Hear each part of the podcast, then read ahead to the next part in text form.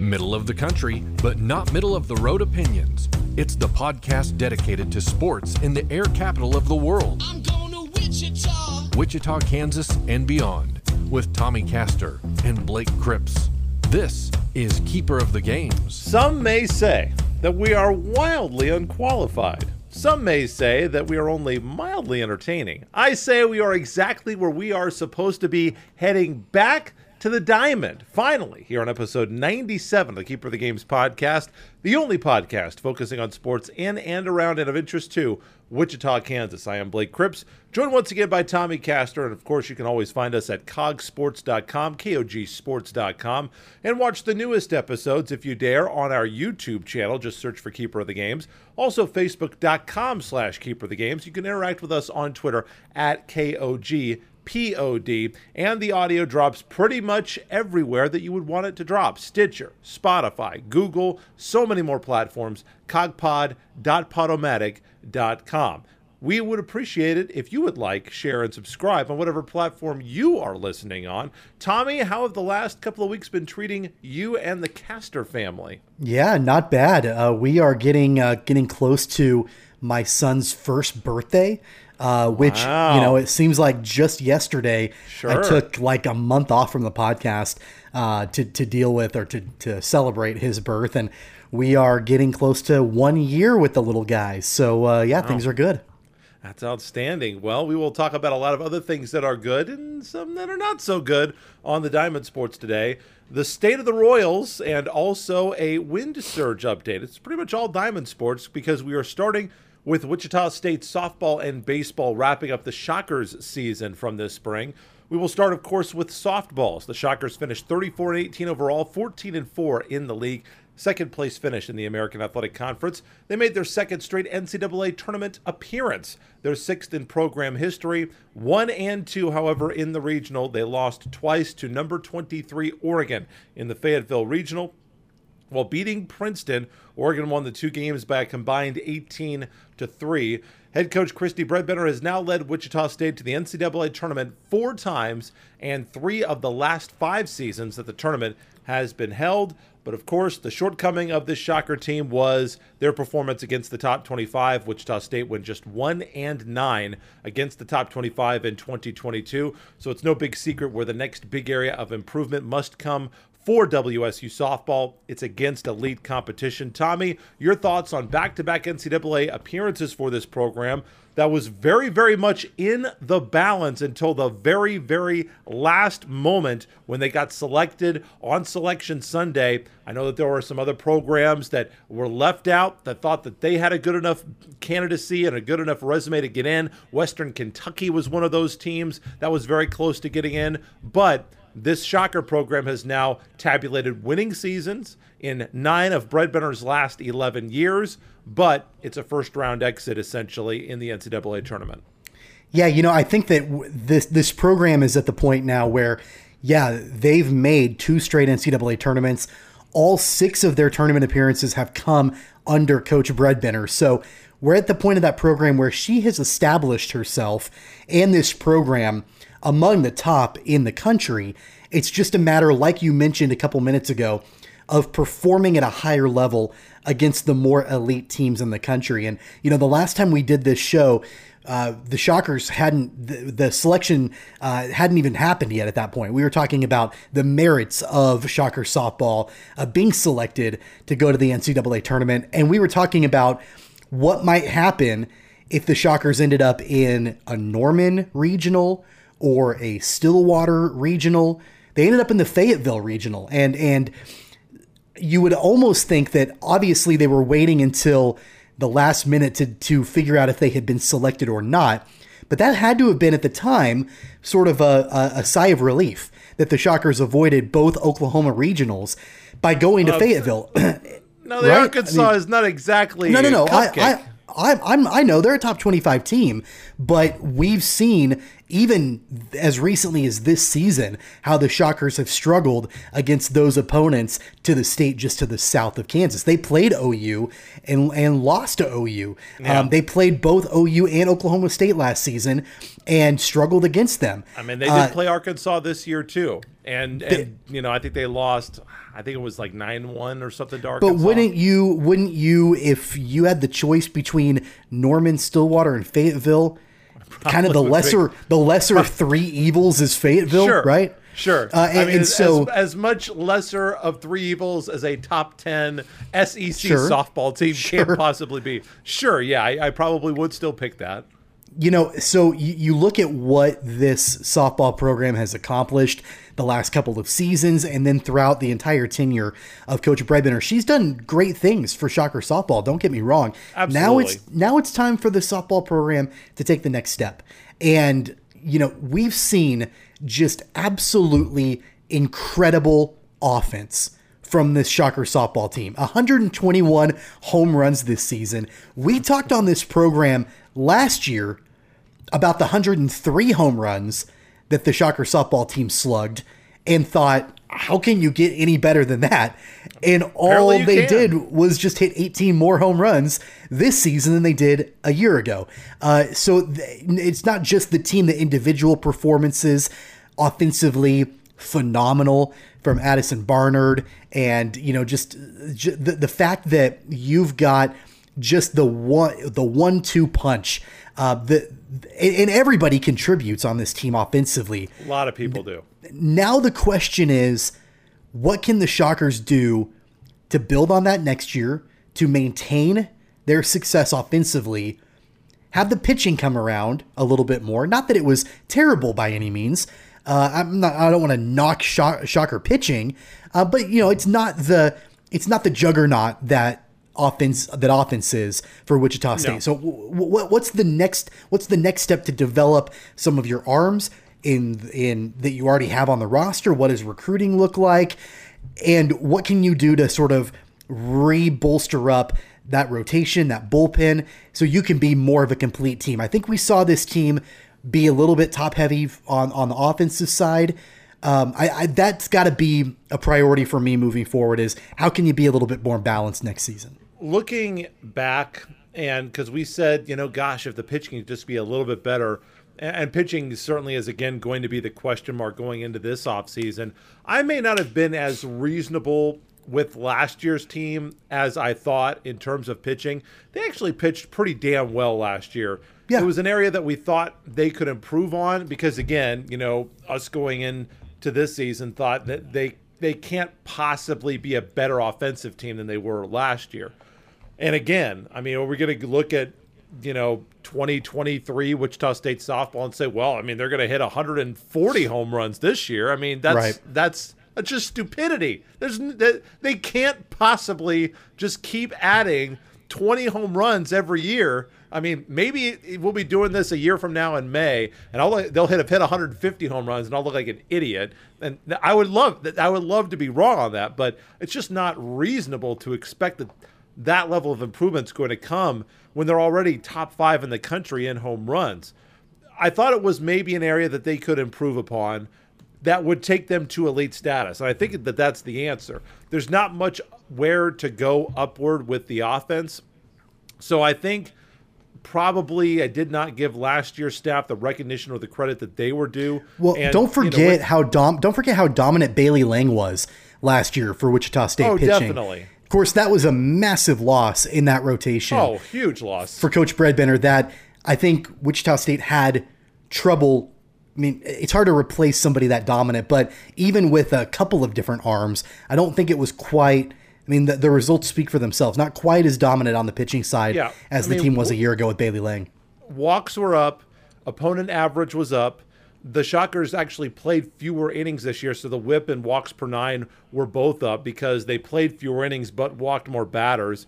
And none of that is probably going to be a big deal in conference play outside of playing the Florida schools, which, you know, the, the makeup of this conference is going to change dramatically here in the next two, three, four years.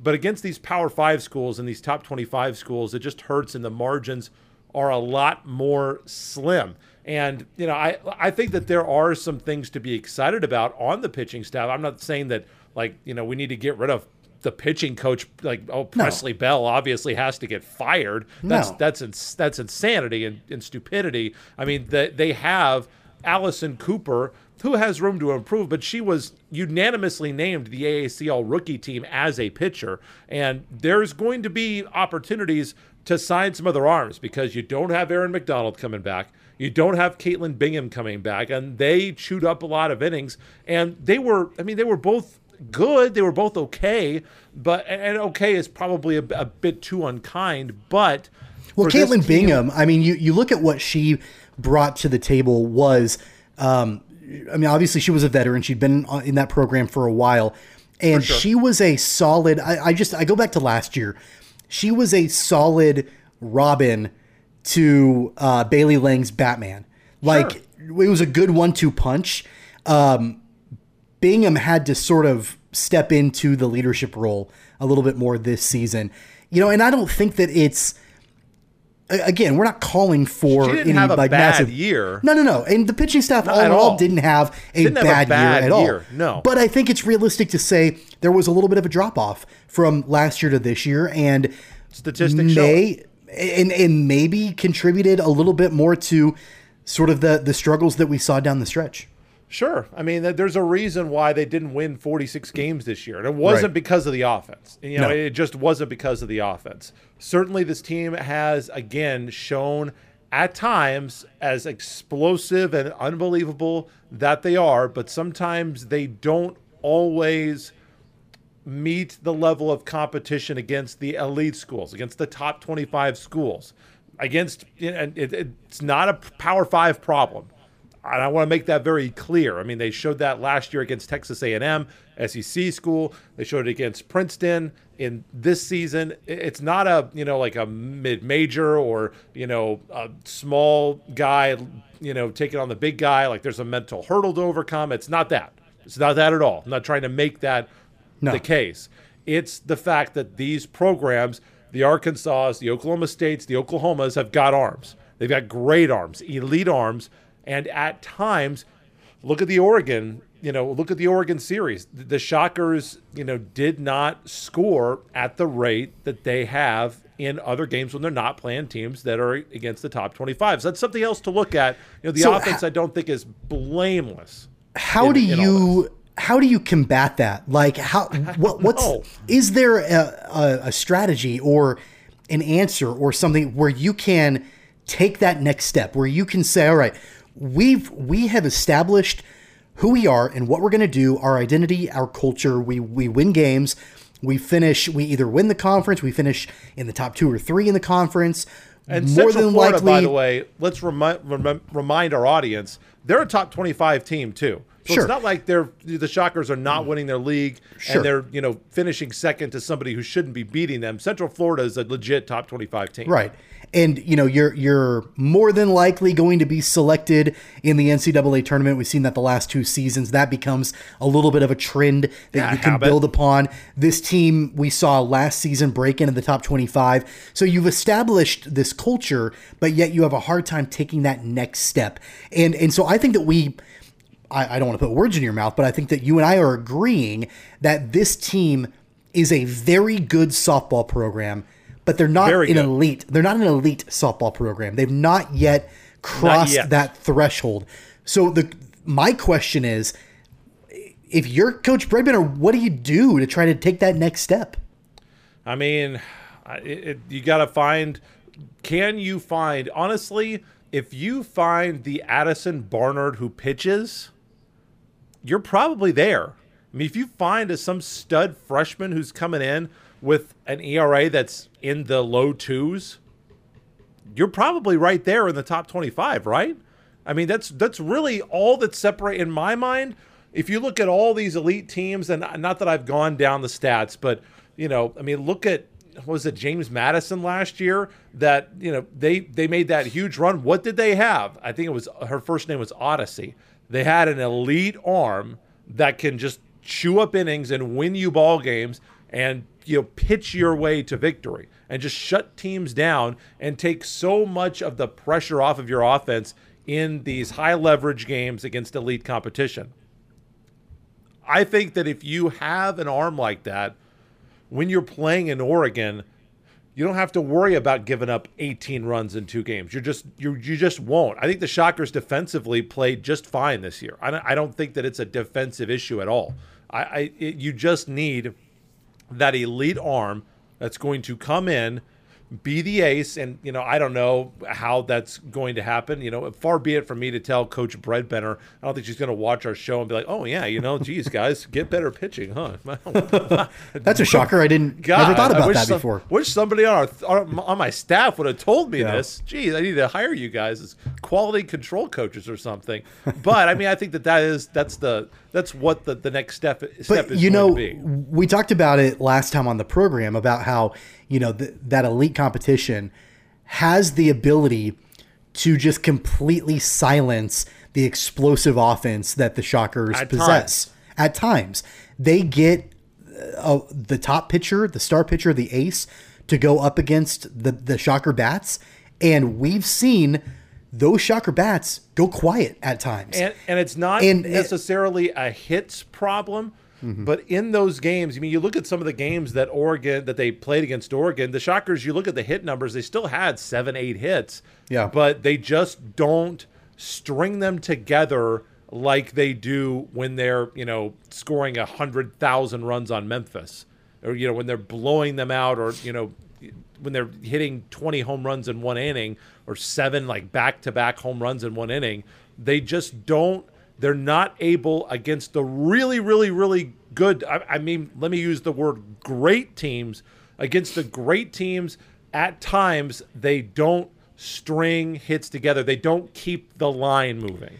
I think also it's important to, and I don't want to take anything away from the incredibly impressive individual records that Addison Barnard set. Oh yeah. The individual effort that Sydney McKinney had this season. I mean, the the fact that Addison Barnard hit the third most home runs in NCAA history Ever. is mind blowing. Like that's a, yeah. that's incredible. In the number of games that this team played, and she had 33 home runs. You know, the fact that that Sydney McKinney set, you know, her broke her own single season record with batting average and hits. I mean, that, that that's all impressive, and I don't want to take anything away from that. I mean, but think, I think about that, this, Tommy. Addison Barnard, think about how impressive a 30-30 season is in the major leagues. Oh, sure. Yeah. She went 30 30 plus home runs. She had 25 steals in like a third of the schedule in softball. Yeah, that's sure. that's insane. That's insane. I mean, when you think of 30 30, you think of guys like Barry Bonds. Yeah. Um, you know, and and so you're you're you're putting that you're putting her in that same category with many many many many less games. So yes but but I my point is this again. I don't don't want to take anything away from the individual accomplishments because they're impressive, they're fantastic, and they should be celebrated. But would you rather, as a fan or as a supporter of the program, would you rather have record-breaking individual accomplishments, or would you rather have a deep run in the NCAA tournament? And you know, and so I think that's that's the question. Like, do you want to be the team in the in the the the one of the best teams in the country in hitting home runs and put on a hell of a show night in and night out, but have an early exit in, in the tournament. It's kind of like, uh, you know, you equate it to college basketball a little bit. And you've got, you know, the teams that are high flying and they're, you know, shooting a ton of three pointers and they're making them, or they're, they're known for their fast break alley oops or whatever. And that's awesome. And they've got a guy that can put up 40 points and, you know, just is incredible and they're a 500 team, you know, and they sure. or they they maybe anybody. they can't stop anybody, or they end up, uh, you know, maybe coming in second or third in their conference. They get an automatic bid to the NCAA tournament and they get bounced in the first round.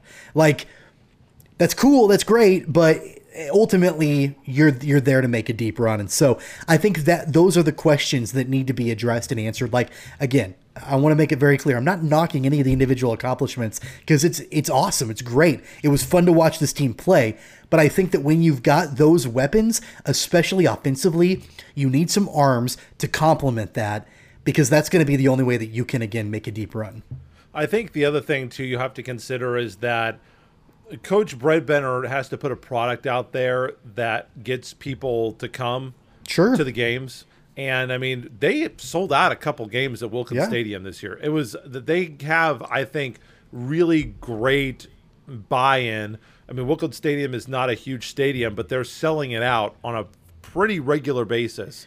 Well, And as the of this year, I mean, this season they're putting out a better. They put out a better product than Eric Wedge's team did, and we're going to talk about that in a few minutes. we uh, are. They they they put out Just a better slightly- product. slightly better. They they put out a better product this season than Isaac Brown's team did.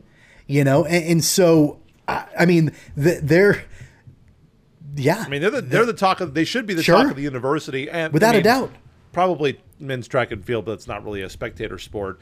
But you know, I- they're on the positive side. We've talked about what's not coming back, and we would be remiss if we did not mention Neely Herring's Herring's name. Um, because I think she she is going to be so missed at first base. She just does everything. She's such an underrated defender at first base. She hits for some power, hits for good average, just does a lot of different stuff that you want your first baseman to do. So Neely Herring is is not going to be an easy player to replace on the I corner. saw But I saw she signed a contract to play professional softball today. So Who with? She'll I, uh, a team in Florida, I believe. Okay. I don't I mean, yeah, remember the actual team, but yeah, I mean that she looks like she could play professionally somewhere Sure. for a few years. I don't know what her long-term plans or goals are. I don't know if she's got, you know, if she's good enough to like, play internationally, make an Olympic team, things like that. But yeah, she can play professionally. Not surprised at that. But outside of that, and Wiley Glover is also gone. But there's a lot of this lineup that's coming back. yeah. You got the player of the year, Addison Barnard. Sydney McKinney coming back. Breakout player of the year, in my opinion, first teamer Lauren Lucas. She was really good. Have, haven't even mentioned Lauren Lucas, who would be probably the best player on every other team in the American outside of Central Florida. That She's probably their best player. Lauren Mills hitting home runs. Zoe Jones on the infield. And as I mentioned earlier, Allison Cooper was on the all rookie team. Can she take the next big step? so there there is so much to be and, and i know this is going to sound pretty much the same as what i said last year there's a lot to be excited about and there's no reason to think that if allison cooper can develop a little bit because you know there's a lot of innings to replace with mcdonald and bingham being gone from the circle so if Allison Cooper can develop, can improve, get the ERA down, bring the walks down, and if the Shockers can add pitching this year, there's no reason to think that you know th- a third NCAA tournament bid in a row and uh, you know contending again for the American Athletic Conference championship. There's no reason to think that those two things are going to be unlikely this year. I mean that that that's probably going to be the expectation this year for this team. Yeah, and I think that again, go, just summing up everything we've talked about, it's pretty apparent what what, what the need is, right? And so now, if you're Coach Bredbenner, you go out and you get it. You know, you try to find a way to to develop the the arms that you have, and you go out there and you try to find, you know, a stud or, or two to go and you know be able to complement the the the offensive prowess that this team has. By the way, Neely Herring, I looked it up. She signed with the Florida Vibe professional softball team. Uh, so that was just announced just a few hours ago. So uh, she will be the newest member of that team. Okay, well, good luck to her and the vibe, and obviously uh, another fantastic year for for Shocker softball. Shocker baseball, uh, well, not exactly what they were hoping for this year. They go two and Q, as we like to say, in the American Athletic Conference tournament, finishing 21 and 36 in a tie for sixth in the American Athletic Conference baseball standings, 9 and 15 on the year.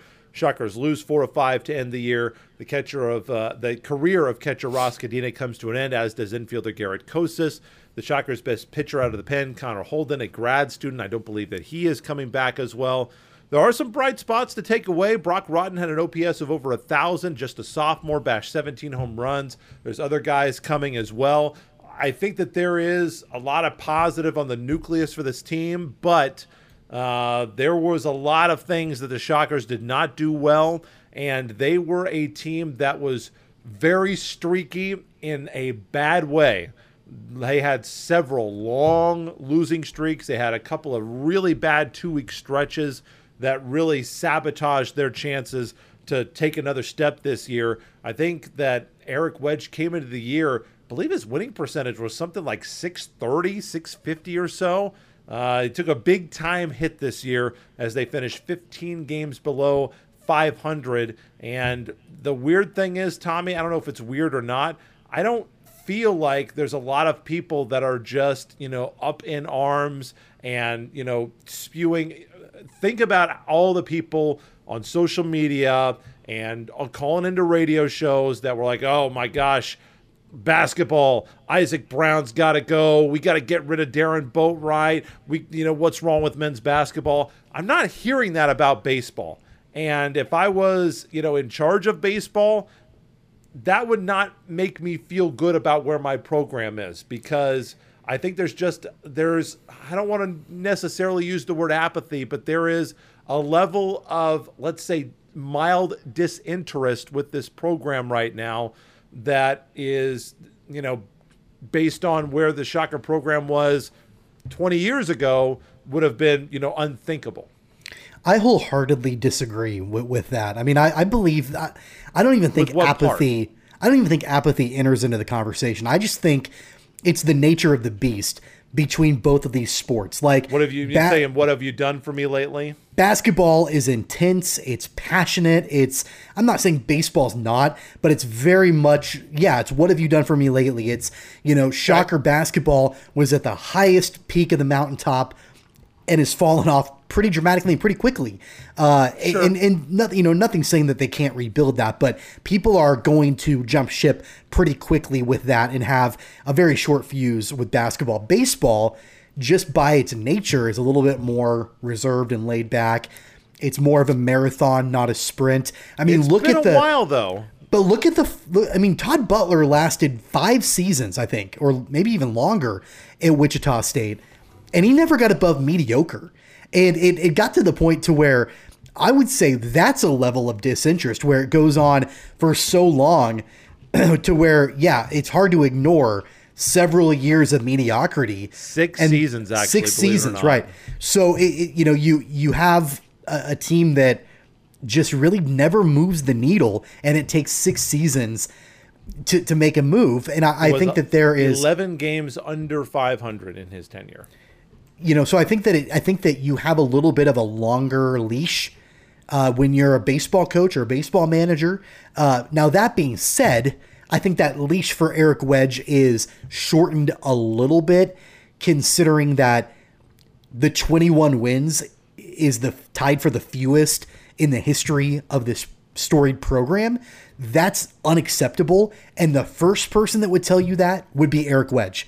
Uh, I think the fact sure. that uh, yeah, in the six seasons that Todd Butler was there, it was mediocre the entire time, but he always won more than 21 games. The first person who would tell you that is unacceptable is Eric Wedge. He knows because he's been a part of the program. He was with the program at the, the peak of the mountaintop. And so it, I still fully trust that Eric Wedge can get this thing turned around. Um, but I agree with you that there were some concerning things about this team. I think that depending on which direction you want to look at, I mean, you can spin it either way. You can look at the long losing streaks as a sign that this program is going down the drain and Eric Wedge is not the right guy to turn it around and they need to figure something else out. But I think then you can also look at the way they ended the regular season by sweeping Tulane at home and then beating Oklahoma 18 to nothing in the regular season finale as a sign that okay there there might be some signs of life here so i you know it, it's it's certainly subjective uh, but i do believe that I'd like to believe at least that this season was an anomaly. It, it's not. It, it's the exception, not the rule. Um, because I look back at what the the squad did a year ago with largely the same the same personnel, and I'd like to think that he can get it done again. So a couple, so an early correction here because you're not like really incorrect, but I, so I'm technically correct to you, which of course being technically correct is the best kind of correct. Okay. But of course, the Shockers did have one winless season after vacating those wins under Gene Stephenson. okay. They had Well, 13 uh, wins in 2020 uh, because of Okay, the uh, lack of season, and obviously That doesn't count. Shockers had a couple of winless seasons back in, before the Gene Stephenson era, uh, just to set the record Okay. straight. Fine. But- okay, whatever. overall, uh, I, I overall I agree with what you're saying. In the Gene Stephenson era, it was in winning percentage terms the second worst season that they've ever had, and in conference play, it was the second worst season that they've ever had in terms of winning percentage. Todd Butler's last team in the in the American Athletic Conference had a worse uh, conference winning percentage. His 2016 team in the Missouri Valley Conference had a worse overall winning percentage. This program, I think, has some pieces in it, though. You look at, I talked about Brock Rudd. Chuck Ingram hit 14 home runs. Payton Tolle does appear like he might be able to actually pull off this pitching and hitting thing. He was a top 10 pitcher, hit over 300. Caden Favors, just a sophomore with an ERA under three. Cameron Bye had a very nice season with an ERA of 3.76, went 5 and 2. But the Shockers posted an ERA, about a full run above their opponents. They had some long swoons. They were seventh in the league in hitting. They were seventh in pitching. They were just average in defense. So there was nothing that you could hang your hat on with this team, despite Brock Rodden, despite Chuck Ingram, and despite, you know, a really good performance this year by Connor Holden and those other pitchers that I mentioned. The Shockers just had too many arms out of the bullpen that you could not trust. They did not develop a starting rotation that you can trust. And their lineup was just too inconsistent from top to bottom to be a threat this year. Yeah, I mean, I, I I recognize that there was just not this identity. You know, we talked just a few minutes ago about what softball hangs its hat on. There really wasn't a whole lot for Long Shocker ball. baseball to just count on, right? There wasn't anything that you could Pretty go not. night in and night out and say, we know exactly what we're going to get from this area and that's what we're going to lean on. Uh, that just really wasn't there. Um, you know, so you you you want to see that develop a little bit more uh, next season. I do I do question a little bit about the tenure of Mike Pelfrey. And again, Mike Pelfrey is a way? highly is a highly decorated shocker and is someone that, you know, had a big league career, all of that, comes back home, pitching coach, you know, very highly respected. I just to your point about what the Shockers brought out of the bullpen um, and not developing a starting rotation that you could at least semi count on from night in and night out, it makes me wonder what's going on there with the pitching. I mean, you look back at the Gene Stephenson era and it was it was a lot of pitching. I mean, there was dominant pitching In the great pitching. 90s and the early great pitching. Mike Pelfrey was one of those great pitchers in the Gene Stephenson era.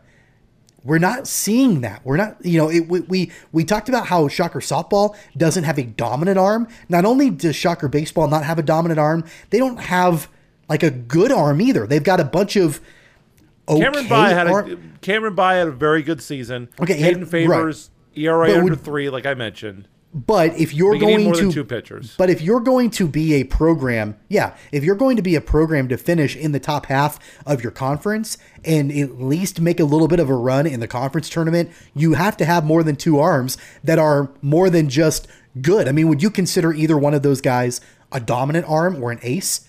Because I'm not. I am mean- not so sure. They were good, sure. Cameron Bye is a top top ten pitcher. I think. I think Caden Favors has a chance. I think he's a top ten reliever in the league. I, were they dominant? I, I don't know if I would put them at, at that you know level necessarily, but I think that they both have the capability to be what the Shockers need. The Shockers just need more guys like them. Yeah, you know, I also I know that one of the things I, I had, um, I was reading a couple weeks ago some different things about Eric Wedge and his thoughts on the season, and I'm I'm I'm not sure if this was in a a print interview or if it was something that he was interviewed on, one of his coaches shows or whatever it was. But he was talking quite a bit about the the non-conference schedule for the Shockers, and they played like something like the 24th or 25th toughest non-conference schedule in the country. And I, I think there's something to be said about that. I mean, they did fall into a pretty deep hole hole early on. I think they started the season two and seven or something like that. They pulled themselves out of it at one point, but then went on this long conference losing streak. Um, you know, I, I think that that's part of it too. I mean, you look at starting the season off with a bunch of guys that are still trying to find their way and the team is trying to find who they are and what they can hang their hat on and you just get punched in the mouth right out of the gate. That's a tough way to start. What are your thoughts? We kind of, uh, I, I, I'll let you circle back around if you want to. What are your thoughts on where this Shocker softball and baseball team are going to be next year?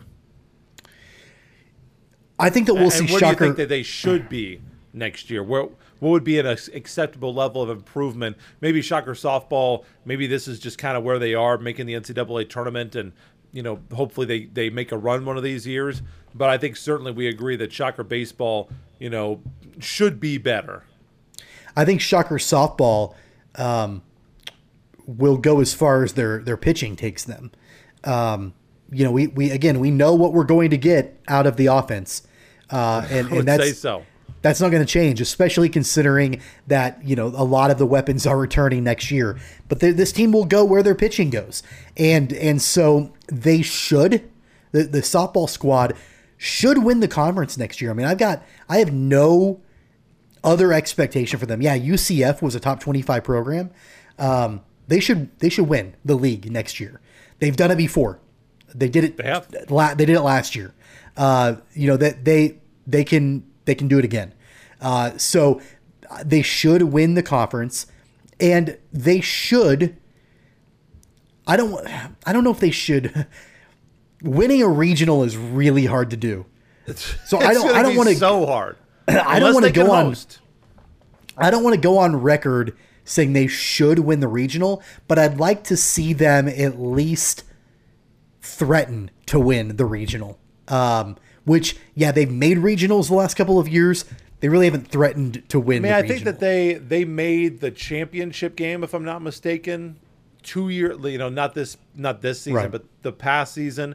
But in that game, you know, Oklahoma kind of just ran through them, which and know, you know, they oh, were in. They, they were on the loser side of that bracket too they in the were championship game. I mean, right? when you're going on the road. It's like uh, you're really going to go to Fayetteville or Norman or Stillwater, and like you're going to expect that the Shockers are going to be on the winners bracket side. It's like, come on, like what are we what are we Right. talking about here? So they they should. I feel like they should win the league. They should be in the top twenty five to in the season, and they should push to win a regional. I, I'm not going to go on record saying they're going to win one, but they, they should It'd push. be to great if they could take a game, and then they had Right. Oklahoma on the ropes for one of those games last year. Yeah. but we're not able to do that this year. Unable to duplicate that against Oregon. I think that they will make the tournament. I think they're going to make their third straight NCAA tournament next year.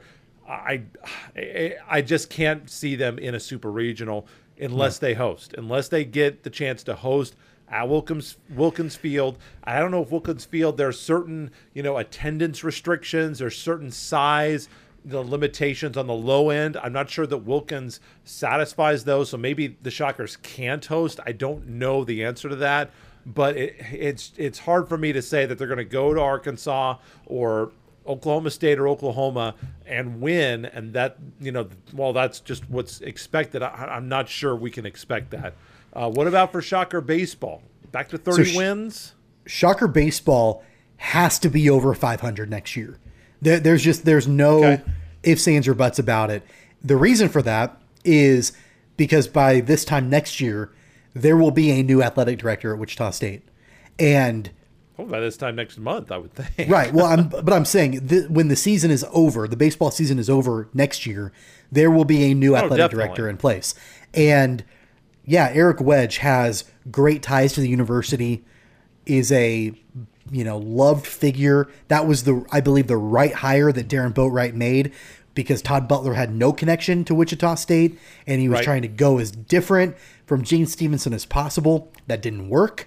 And then of course Darron Boatright hires Eric Wedge. I believe Eric Sexton hired Todd Butler, if I'm not You are mistaken. correct. You are Uh, correct. but then that's the direction that Eric Sexton wanted to go. Darron Boatright came in and wanted to restore the Shocker connection to that program and the connection to Gene Stephenson. That was the right move. I think Eric Wedge is the right guy to lead the program. But there's nothing saying that a new athletic director can't come in and see potentially two losing seasons in a row and want to bring in his own guy. There's nothing saying that that can't happen. So for Eric Wedge's job security, with if Darron Boatright was still there, I don't think there. I think that I think that the leash would be a little bit longer. I think that Eric Wedge Sure. could have more time to develop. And hey, we might get right around 500, but you know we're still we're going to try to grow this the right way. I think he would have that leeway. I'm not sure you quite have that as much with the new athletic director. So for Eric Wedge's job security, you've got to get the team back somewhere around where it was a year ago, where they're they're above 30 wins. They're in the top half of the American, and they're at, least, you know, may they're at least playing good baseball in the postseason. I, I'm not going to go so far to say that they do anywhere anything close to making any kind of tournament or playing in a regional or anything like that, but you at least need to make a run in the conference tournament. I think at that point they're back on the right track. I think they'll win a game in the conference tournament next year. I think that they will get to 30 wins. I don't know if I see them getting much more above that. I think 30 wins is probably going to be the target for Shocker Baseball next season. Time to stick with the Diamond Sports, and we will play one of our favorite games to play on the show. It is that time. Do the Royals suck? I'm your host. Blake Cripps, Tommy Castor joining me here, where we take a look and play the game. Do the Royals actually suck at baseball? We need we need theme music for this. we, by the we way, I kind of do. Uh, the Royals enter this game today against Minnesota. As you're watching it, they have played uh, the game against Minnesota. Last I looked, they were down two nothing in Minnesota, and so as of games played through May 25th. The Royals were 14 and 28, the second worst team in the major leagues, the worst team in the American League. 12 games back of the Twins in the Central, losers of six in a row. Eight of the last 10, and they lost six of their seven series in May. Kansas City 13th in the American League in runs, seventh in batting average, a low strikeout team, but 14th in home runs. And Royals pitching, oh, is it awful? The worst in the AL by over a half a run, nearly five ERA, third worst in Major League Baseball, the fourth worst WHIP in Major League Baseball, the first, uh, the fourth worst opponent's batting average by a pitching staff in Major League Baseball. So Tommy, for all of the Chalupas, you have to answer the question: Do the Royals suck? Well, before I answer that, I, I need to say you sounded far too happy in saying all of those those stats. You're smiling. If people are watching this, I mean, Blake is smiling I from ear to ear right now. I don't I mean, know. Like, what, uh, what else? What else can I do? are you I a mean, it- masochist? like that's what it. That's No. what it. Like you're getting pleasure from this. no, Um, I'm not. to I mean, to answer. I, I can I can injure myself, but this seems more healthy. We're, isn't that what we're talking about in mental health? Is having like positive thoughts, Sure. and, and smiling more. That's all I'm trying to do. It's not if you're a hardcore Royals fan, yeah, you probably want to punch me through your monitor right now because this is not funny if you're a Royals fan at all. And I am a Royals fan. It's not funny. to to answer your question, do the Royals suck? Um, absolutely, and really, I'm not sure there's anything else to talk Ding, about. ding, like, ding. yeah, Those like, yeah, they do. Um, I almost feel like we should just move on. Like, really, there's. Thank You got the answer right. Congratulations. Thank you. I appreciate you won that. the prize. I don't know what the prize is, but you won. That's our uh, that's our live studio audience that nobody ever yeah, sees. all four of them. No, they they do. Um, I, I think the only thing I want to add is that I am absolutely embarrassed that in our Royals season preview, uh, I said that the Royals would be better this year than they were last year, uh, and they would win more games this year than they did. you? That's not working out well at all. Um, that's that's all I have to say. That's kind of my uh, my mea culpa, I guess, is that that was a terrible prediction. Uh, I think I read Royals review. I was as I was studying for this, and I think one of the this, this and I know I'm laughing as a Royals fan. Like this is not funny. Um, I read these two words kept coming up at you know like this phrase kept being used all these articles. Do you know what the phrase was? It was alarming rate. Do you know what they was referring to? The Royals are losing games at an alarming rate. And yeah, they are. They're really bad. Andrew Benintendi is the only Royal hitting above 300. Now, Whit Merrifield started terribly. He's Yeah. come on strong lately. Had that incredible play against Arizona where he basically stole three bases on one play. Um, Ryan O'Hearn is not good. He's just not No. good uh, at all. Uh, I, I, I'm ready to not see him bat ever again for Kansas City. I'm not ready to give up on Nicky Lopez. I think it's too early. Um, but Whit Merrifield is turning a corner. He's hitting over 300 over his last seven games. A lot of people are saying that uh, Whit Merrifield needs to get out of the starting lineup. I'll just pump the brakes slightly. He's hitting 359 over his last 15 games. He's turning it around. And who On do you put hand- in there? Other, I mean, like, what other option do you have? not not uh, minor Right. league. There are some a lot Come of on. people I hear calling for Vinny Pas. Uh, I don't even know how to say his name. Pasquantino, Pascantino at first base out of the minor leagues. He's tearing it up down there. Give him credit for that. Carlos Santana is not giving the Royals anything. And you know, I wish Weston was still on the show for him telling, so I could explain to him and ask him to defend himself. So, oh, Carlos Santana, that signing means the Royals are ready to win now. Well, Carlos Santana is not ready to win anything because Well, he, he's given he the did. Royals He hit the ball well last year. Hit the ball well He hit last year. Okay, at times last year. I mean, his I'm not sure. last. I, I don't want to speak for Weston, um, our our, our dear, dearly departed. Um, guess he's, He's not, not he's not dead. dead. Jeez. he's just not on the show anymore. I don't want to speak for him. I can't imagine he would be defending Carlos Santana this season. I think he I was last not. season for a good reason, but I can't imagine that he'd be defending him this season. He season. hit 214 last year.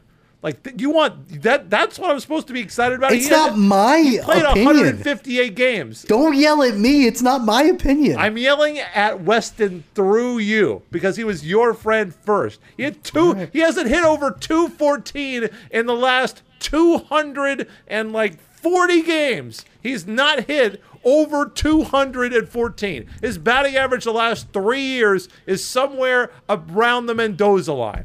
What are we doing? He's hitting 167 in 2020 with Cleveland. 60 games, he hit 199. Last year, he hit 214. This is the savior and the sign that the Royals are ready to win. Really? I don't. I mean, not at all. No way. But Like, again, it just isn't. but again, who else do you have? No, I mean, Who not else much. is there? Slim not- and not much. It's just not there. So my question is this: today, when when people are listening to this show, it will be May twenty seventh of twenty twenty two, less Mm-hmm. than two months into the season. Do you punt on the season now, uh, this early, and start bringing up more guys? I, I saw that. I saw that due to injuries, um, what's the guy's name? Brewer Hicklen is making his major league debut for the Royals on Thursday night. Um, we we've seen multiple other guys make their major league debuts this season. Uh, we we know that Bobby Witt Jr. was was planned and that was that was you know a, a done deal. Sure. But MJ Melendez and Kyle Isbel and like all these other guys that are they actually ready for full time commitments in the big leagues? I don't know. But what other choice do the Royals have right now but to at least give them a shot and see if they can produce at a little bit higher level than the established guys that they already have? I mean, and, and the the sad thing is that you know Zack Greinke is better than I thought he would be. Now he has you know dramatically taken a step back. His ERA is over four and a half now, but I mean he's still better than I thought that he would be. He's probably to be expected. yeah. Uh, Brad like Keller is actually years good. old. Brad Keller is actually pitching Sure. well.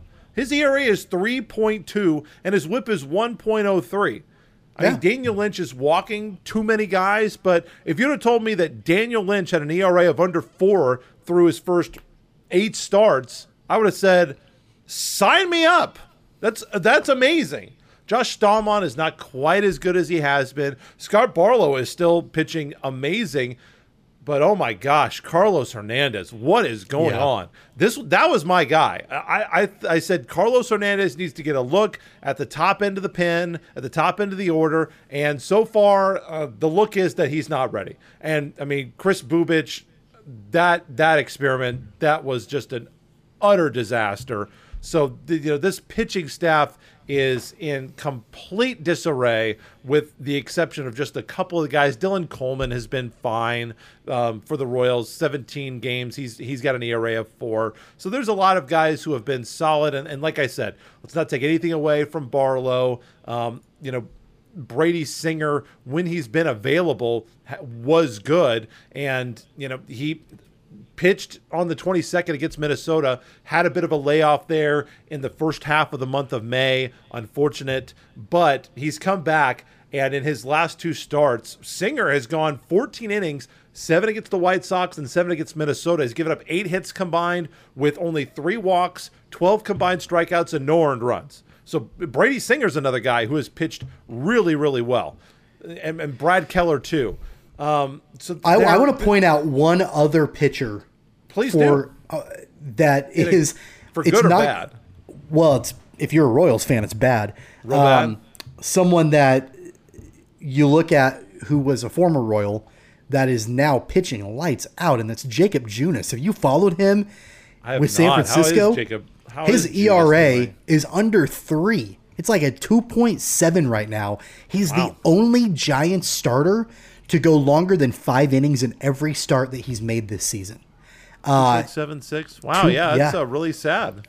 Yeah, uh, that's. I mean, he had an ERA over five in three seasons with the Royals. Signed a one-year deal with the Giants, and he is lighting it up. So it makes me wonder: Are we getting to the point to where Kauffman Stadium is just cursed?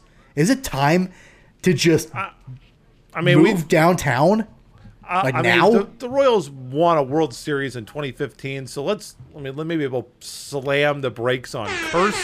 I mean, come on. I mean, possibly, but I mean, yeah, the Royals are not good. Hunter Dozier. No. I want to pull put, you know, point him out as well. He's hitting 298 over his last 15 games.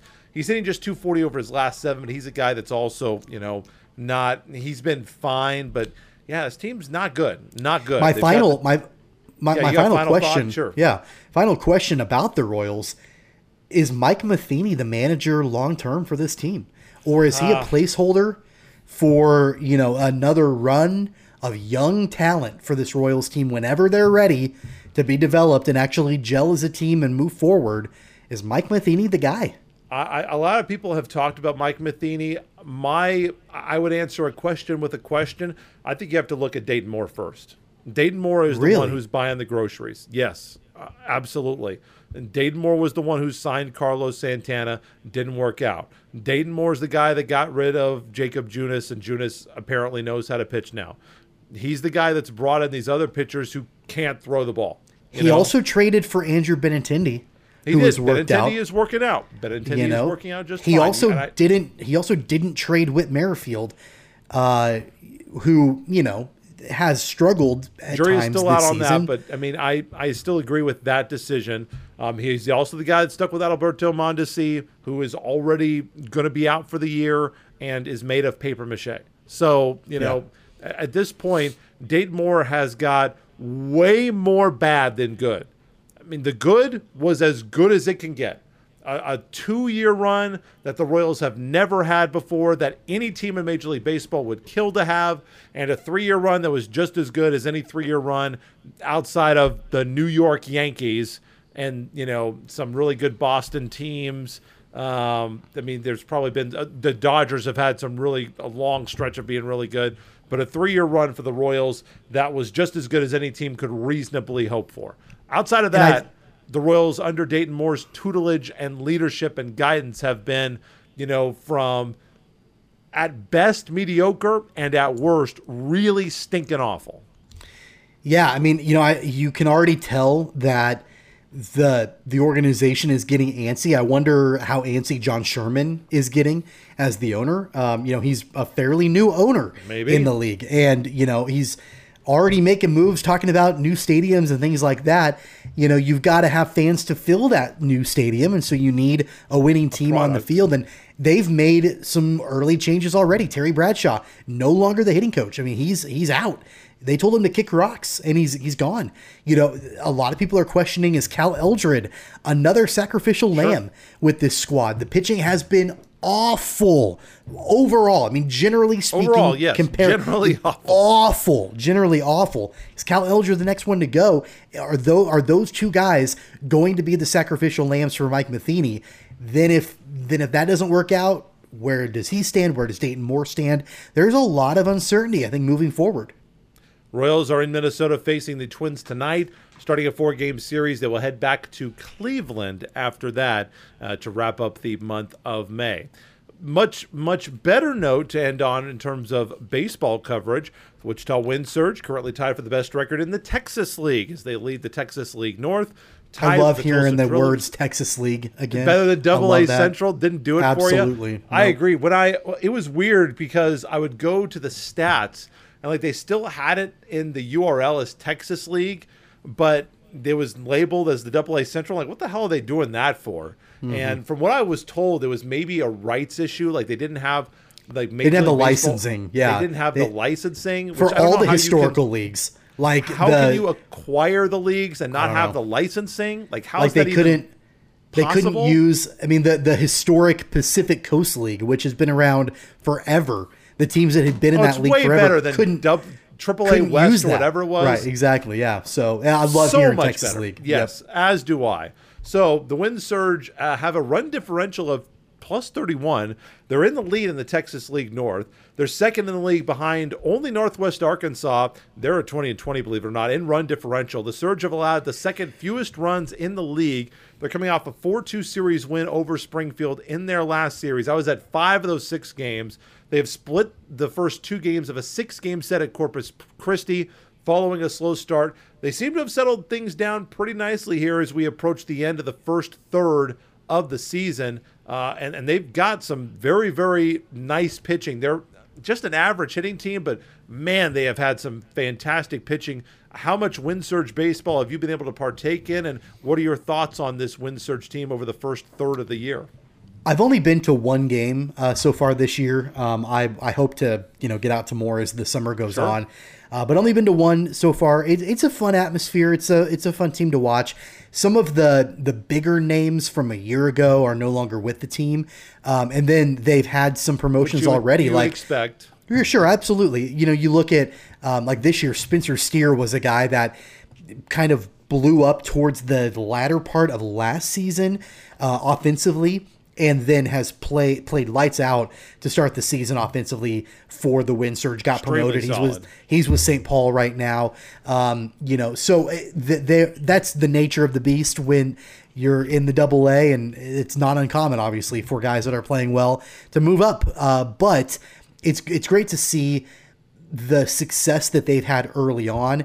Um, you know, the Texas League is full of teams that have a, a, a, lot of talent, quite a bit of talent. The Drillers, you know, obviously are the Dodgers double A affiliate, and they're the Dodgers historically are known for having a very strong farm system. And, you know, so uh, they're obviously you know big competition and you know so it, just what they're able to do in that league against formidable opposition um, I, I think is great and so i'm looking forward to getting out and watching more more baseball i will say from a negative perspective that's not about the game at all um, i can do without all the alternate identities of the team and the different names and jerseys and all that. I think it's really stupid. The Turbo Tubs is dumb. Um, I don't like it, but do it you know, you? what do, what do I know?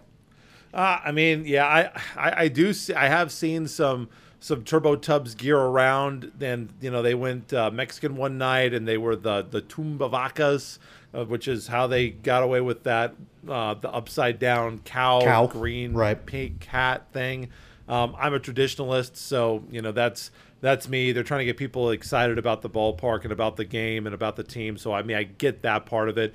If it was up to me, yeah, I'm. I mean, I'm not a guy. I don't even like having more than three uniforms. So you're This would be a suggestion that I have. barking up the wrong tree with me in terms of alternate uniforms. I don't know if I don't know if you saw this. I believe it was just the other night when they were playing Corpus Christi, and uh, Corpus Christi has a, a sponsorship with Whataburger, and Whataburger. like every Tuesday night game or something like that, Corpus Christi wears Whataburger uniforms.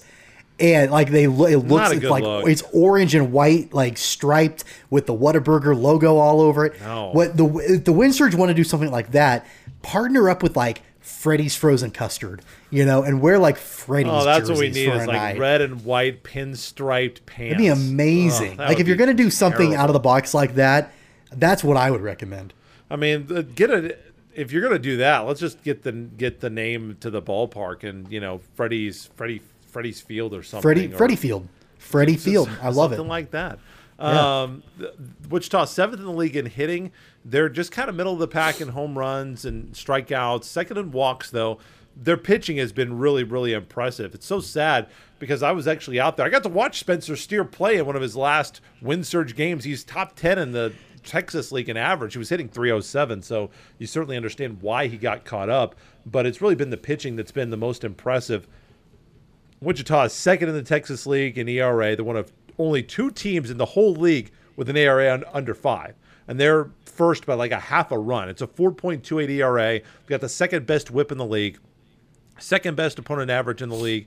Surge leading the league in strikeouts. Matt Wallner has been on kind of a tear lately. He started bad. He hit just 200 in April, but he's hitting 304 in May. He had only five extra base hits in April. He's got 11 in May. And Simeon Woods Richardson is one of the most exciting pitching prospects in the league. Now, he has not pitched well this month. He gave up just seven hits in 21 and two thirds innings in April. He's given up 22 and 20 in May. But Simeon Woods Richardson is another guy. If he can start to put it back together, I think he's a guy that may be the next one to get that call up for, for the wind surge.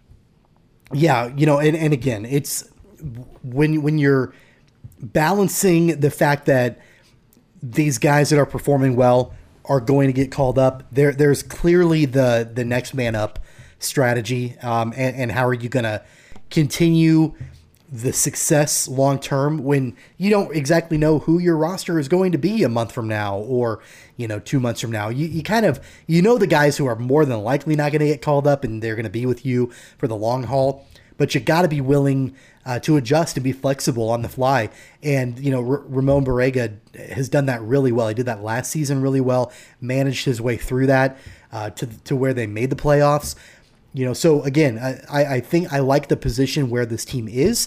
Um, and especially if a couple of other guys can step up and pick up where Spencer Steer left off offensively, I think they'll be in good shape. They are in Corpus Christi for a six-game series. They trail in the bottom of the seventh, nine to five. They are next in Wichita to take on the Rough Riders of Frisco, 7:05, day after Memorial Day on the 31st of May. Six games set against Frisco to open up June next month. That will lead us to open up our final segment of the show, our last piece of business, and it's time to hit the music as we go around Wichita. It's time for our Wichita Whip Around, maybe a story from around Wichita sports that you may have missed. Tommy, what is your whip for today? You know, I'm going to be actually really nice. I'm going to let you go first because I feel like I always go first on this segment. I mean, I'm gonna true. I'm gonna pass the baton to you. Okay. Well, uh, my, mine is very simple. I'm going to stick with Wichita State. Wichita State's Michael Bryan and Taryn Taylor qualifying for the NCAA Outdoor Track and Field Championships this week in the Fayetteville Regional. Bryan finished third in the hammer throw with a distance of 227 feet 5 inches. All three of his throws would have easily qualified him. Meanwhile, Taryn Taylor qualified for the national championships in the javelin with a 240 foot 11 inch throw. He finished in second place. Right now, tonight, Amanda Kukulias is in competition for the Shocker women, trying to qualify in the shot put. The Shocker men earlier this month ended Houston's five season winning streak to capture their first ever American Athletic Conference men's track and field title. So, Wichita State, not all doom and gloom with both teams being ousted from their postseason softball and baseball tournaments. The Shockers still plenty to play for, and they'll have some representation at the Nationals coming up here. I believe those are just always held in Oregon because Oregon's just so track crazy. But uh, coming up next month, Shockers will still be in action. Tommy, now it is your turn, sir. Yeah, so the reason I was going to have you go first was because I was unsure if you were going to take mine, but I had a Which backup in case you you did. You didn't take mine, so I'm not going to use the backup. Sure. I'm going to use my primary story. You should. and the reason that I thought that you would potentially talk about this is because I saw you tweet about it the other day, and that's Derby High School track and field. And Ooh, yeah. KSHSAA should be absolutely ashamed of themselves. For those of you that are not familiar with the story, Derby High School head track coach Cedric Shell was registering his athletes for the regional meet at Wichita State uh, on Friday at Cessna Stadium. He made a mistake in the application. He clicked the wrong button. He put a player or a runner that is no longer on the team in the registration and completely disqualified the entire 4x100 meter relay team. And that can be overturned by a committee at KSHSAA, and they chose not to overturn it. And so one of the best relay teams in the state will not be able to participate because of an inadvertent error by the coach at Derby. Now, that's heartbreaking for the for the students. It's embarrassing for the coach, unfortunately. I'm sure that he would give anything to go back and, and not make that mistake, but it's unconscionable that the KSHSAA could not have taken this under consideration, made an exception, overturned the ruling, and let these guys run. So, this, a, a correction. This is my understanding. My Okay. understanding is that the ruling and the appeal does not go to the Kansas, does not go to the KSHSAA. It goes to a committee of the regional coaches, and that those. But isn't that governed by KSHSAA?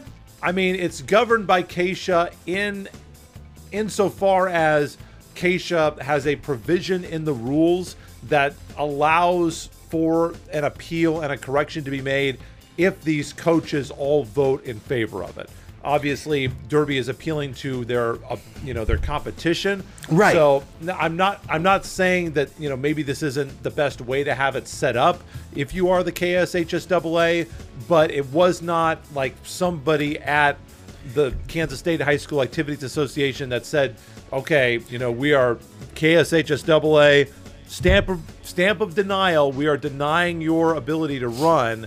It was the regional coaches that said, "We're not going to let you make a correction." Okay. So basically, the competition then- that said Then, that then shame, shame on the competition, and shame I on agree, Ke- it's totally and- gutless. Totally and gutless. shame on shame on KSHSAA for for having that be the mode of appeal in the first place.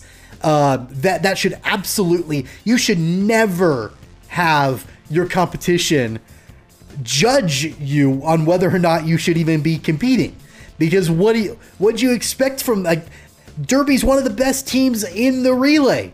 sure. So of course the competing coaches are going to say, "Nah, you can't run," because they don't want that competition in there. And unfortunately, regardless of the process in all of this, the only people that this truly hurts are the students, are the those kids. four guys. The kids, those four guys that don't get a chance to run at the state meet. That's absolutely sickening. Yeah, it's a it's a joke. Those those, those other coaches, you know, because uh, uh, the what the KSHSAA does do and talk about all the time is about how you know it's for the love of the game and integrity and the sportsmanship and all this other. Stuff. It was stuff. an inadvertent error. It, Yeah. you know, it'd be. I feel like it'd be different if there was some sort of nefarious purpose, Sure. gaining an illegal or unfair player. advantage. Yeah. Right. This was a player that is no longer No even in team. school. He's not even in. I don't even think he's in. I think he graduated. I don't even think he's part. Yeah. He's not there anymore. Well, uh, it was inadvertent. It was a mistake, and unfortunately, because of that, these kids get robbed. yeah, it, it, it's it's gut. The, the other coaches, they're they're gutless. They're absolutely gutless, and they they have you know no integrity whatsoever. And you know, I I I hope that when it comes around and those other regional coaches, if they make a mistake, they better be ready for Derby to vote no. Because if I was the Derby coach, I would never let any of those programs make a change to their roster or their lineup ever again. And yeah, maybe I, I think that this is something that the KSHSAA needs to look at. They, they need to look at this and say, isn't there a way, if we're truly promoting sportsmanship and for the student athlete, and you know, we're going to allow this to happen? I mean, apparently they are, but yeah, the blame is on those coaches. They're gutless and it's terrible. Um, final thing to wrap up here before we put a bow on this episode, and we'll see you guys in a couple of weeks. Appreciate it if you like, share, and subscribe the show on YouTube, Spotify, however you are listening. We really appreciate it. Like us on Twitter. We're at KOG Sports. But any additions, corrections, or retractions? I know you already got corrected a couple of times, so don't tell me how to perfect. Okay, show. come on. Uh, the only addition that I have um, is is slightly political. I'm going to jump into the political arena a Oh little no. bit. Uh, but it's actually, I mean, it's it's something that's that's definitely relevant though to the program. Uh, Governor Laura Kelly signed a sports betting bill uh, into Oh, yeah, sure. effect for the state of Kansas from the last time we had the show to now. So starting, I believe it goes into effect July one, uh, and About so time. Kansans will be able to place uh, bets in the state, and so you're gonna probably be seeing things like DraftKings and FanDuel start to advertise Good. heavily in the state of Kansas uh, to be able to bet on sports. And then it wouldn't surprise me one bit uh, to see some of the uh, area casinos, you know, especially the the ones that are state owned, have sports books uh, inside those are- inside, inside those Good. casinos. So uh, definitely a big change there for fans that are into that. Yeah, they, you know, we're always talking about how we need money. And I know that this is only sports adjacent, like because poker is shown on ESPN. So it's kind of quasi. I mean, it's a game, it's not a sport. I would never claim that it's a sport. Like, there are, I've heard some people, listen, nobody's more into video games than I am, but there have been people talking to me about, oh, yeah, esports at the Olympics. Like, hmm. whoa. Whoa, let's relax on that. Like all the way the hell down. Take that from a 10 all the way down to a zero to me. And I like esports, but it's not a sport. But we need all this revenue as a state if we're going to get political. Sure. And, you know, Yeah. we're talking, I know there are people that are talking about marijuana, there are people that are talking about that sports betting. Can we get some poker rooms? Like, what are we doing? Like, if the Kansas Star just closed theirs, we used to have poker rooms around. You go to Texas, you can't drive like five minutes in Austin without finding a poker room. Like, can we have poker rooms in Kansas? Have a rake, send it to Topeka. Let's get with it here, okay? Why do we have to drive to Oklahoma to play meaning, meaningful, you know, no limit hold'em poker? It, it's just the, the stupidest thing ever. I, I definitely it. know. I definitely know if we do get poker rooms, surely one of them will want to sponsor this program after that impassioned plea I- on I mean, this I program. So. I would hope so. Um, a couple of notes for me. Christian Braun has opted to remain in the NBA draft. Obviously, a big blow to the Jayhawks' hopes of repeating. But as I said the last time the Jayhawks won a championship, you win a championship. There is no judgment here. Thank you for your service, sir. Best of luck to you. God bless and Godspeed. Uh, Jalen Dye has committed to KU football from Palomar College. Three seasons of eligibility remaining. He's the son of a former Kansas City Royal, Jermaine Dye. Kenny Logan led the Big 12 in tackles last year. He's likely going to be the number one at that position going into the summer. Kansas State men's basketball will be heading to Butler for the Big 12 and Big East Challenge. KU is hosting Seton Hall. Kansas State women's basketball, they are hosting Iowa next year, the defending Big Ten champions. They had that player that like shoots threes from half court. I'm not sure if she's still going to be a Hawkeye, but um, kind of exciting for that program to take on Iowa. And also, going to college football, which we are not that far away from. Kellis Robinette reporting that Kansas State football is going no huddle offense this year. Wide open style that they kind of tinkered around with in the Texas Bowl. Apparently, it's going to stick around under the direction of first year offensive coordinator Collin Klein, who is coaching the quarterbacks. In case you missed that for the Cats this season, his first year as the OC for Coach Klieman. Uh, your initial thoughts on that? No huddle offense for the Cats this year. Yeah, I like that. I like I like speeding things up a little bit. Um, you know, Collin Klein was, you know, known for running around quite a bit. I mean, that was what made him made him so successful. And uh, you know, I, I obviously it's going to depend upon the personnel and and what they're able to bring to the table f- to see if it truly works or not. But um, I, I I like that move. Obviously, the other thing about Collin Klein uh, that we would be remiss to um, not mention on the show is that he's being inducted into, I believe it's the Ring of Honor. I think it's what they call it at K State. Um, the, basically the Hall of Fame. Yeah, so he'll be inducted there, which is uh, which is awesome and, and well deserved for Collin Klein. Another a couple quick notes here that just came to mind. You mentioned Christian Braun at KU for basketball, staying in the draft. Kevin McCullar, who had played at Texas Tech, committed to Kansas as a transfer if he If. does in fact leave the NBA draft, which could be a big pickup for Bill Self and a good replacement for Christian Braun. And then I saw this uh, online yesterday that I thought was interesting. And again, I know we're going to get far more into college football as the summer rolls on. Did you know?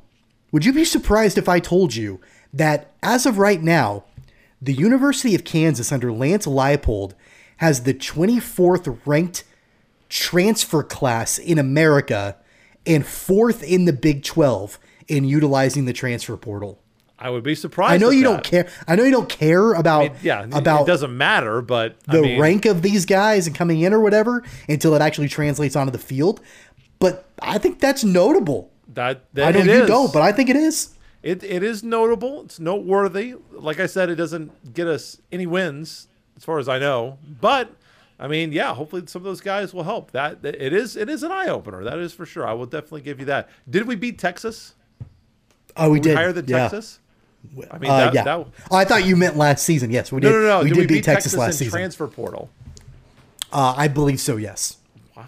I mean, yeah, SEC, SEC. That- That's what they tell me, at least. That's our show. Uh, as we, as you know, we are on uh, a I don't know how many hour break it is, but we'll be back in a couple of weeks, every other week here in the summer or and uh, during 2022 for the podcast. Appreciate the help and support for spreading the show. Once again, at KOGPod on Twitter, like, share, and subscribe on all the audio. We appreciate you guys watching and listening very, very much. We'll see you for episode 98 in a couple of weeks as we get things cranked around in June. For our beloved audio listeners, Tommy, what is your Twitter handle? Uh, you can follow me on Twitter at any time at tweets from Tommy. We're at KOGPod as a show, and I am at BE Cripps, B E C R I P P S. Have a happy and safe Memorial Day weekend, everybody. We'll catch you next time on the Keeper of the Games. Take care, guys. You've been listening to Keeper of the Games. Don't forget to subscribe, download, and listen on all major podcast platforms like Apple Podcasts, Google Podcasts, Spotify, Stitcher, iHeartRadio, and more. Visit our website at kogsports.com. Find the podcast and videos on Facebook and YouTube at Keeper of the Games, and follow the podcast on Twitter and Instagram at KOGPod. That's K O G Pod.